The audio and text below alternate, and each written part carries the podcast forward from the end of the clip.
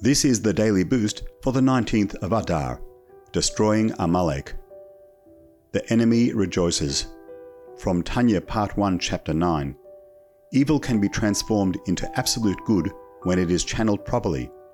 Indeed, the true desire of the evil in man is for man to overpower and conquer it and transform it into good. Why does evil rejoice at its own downfall? God only created evil to test and challenge good so that we may prove our strength and dedication to God. Therefore, the true purpose of evil is fulfilled when we overcome it.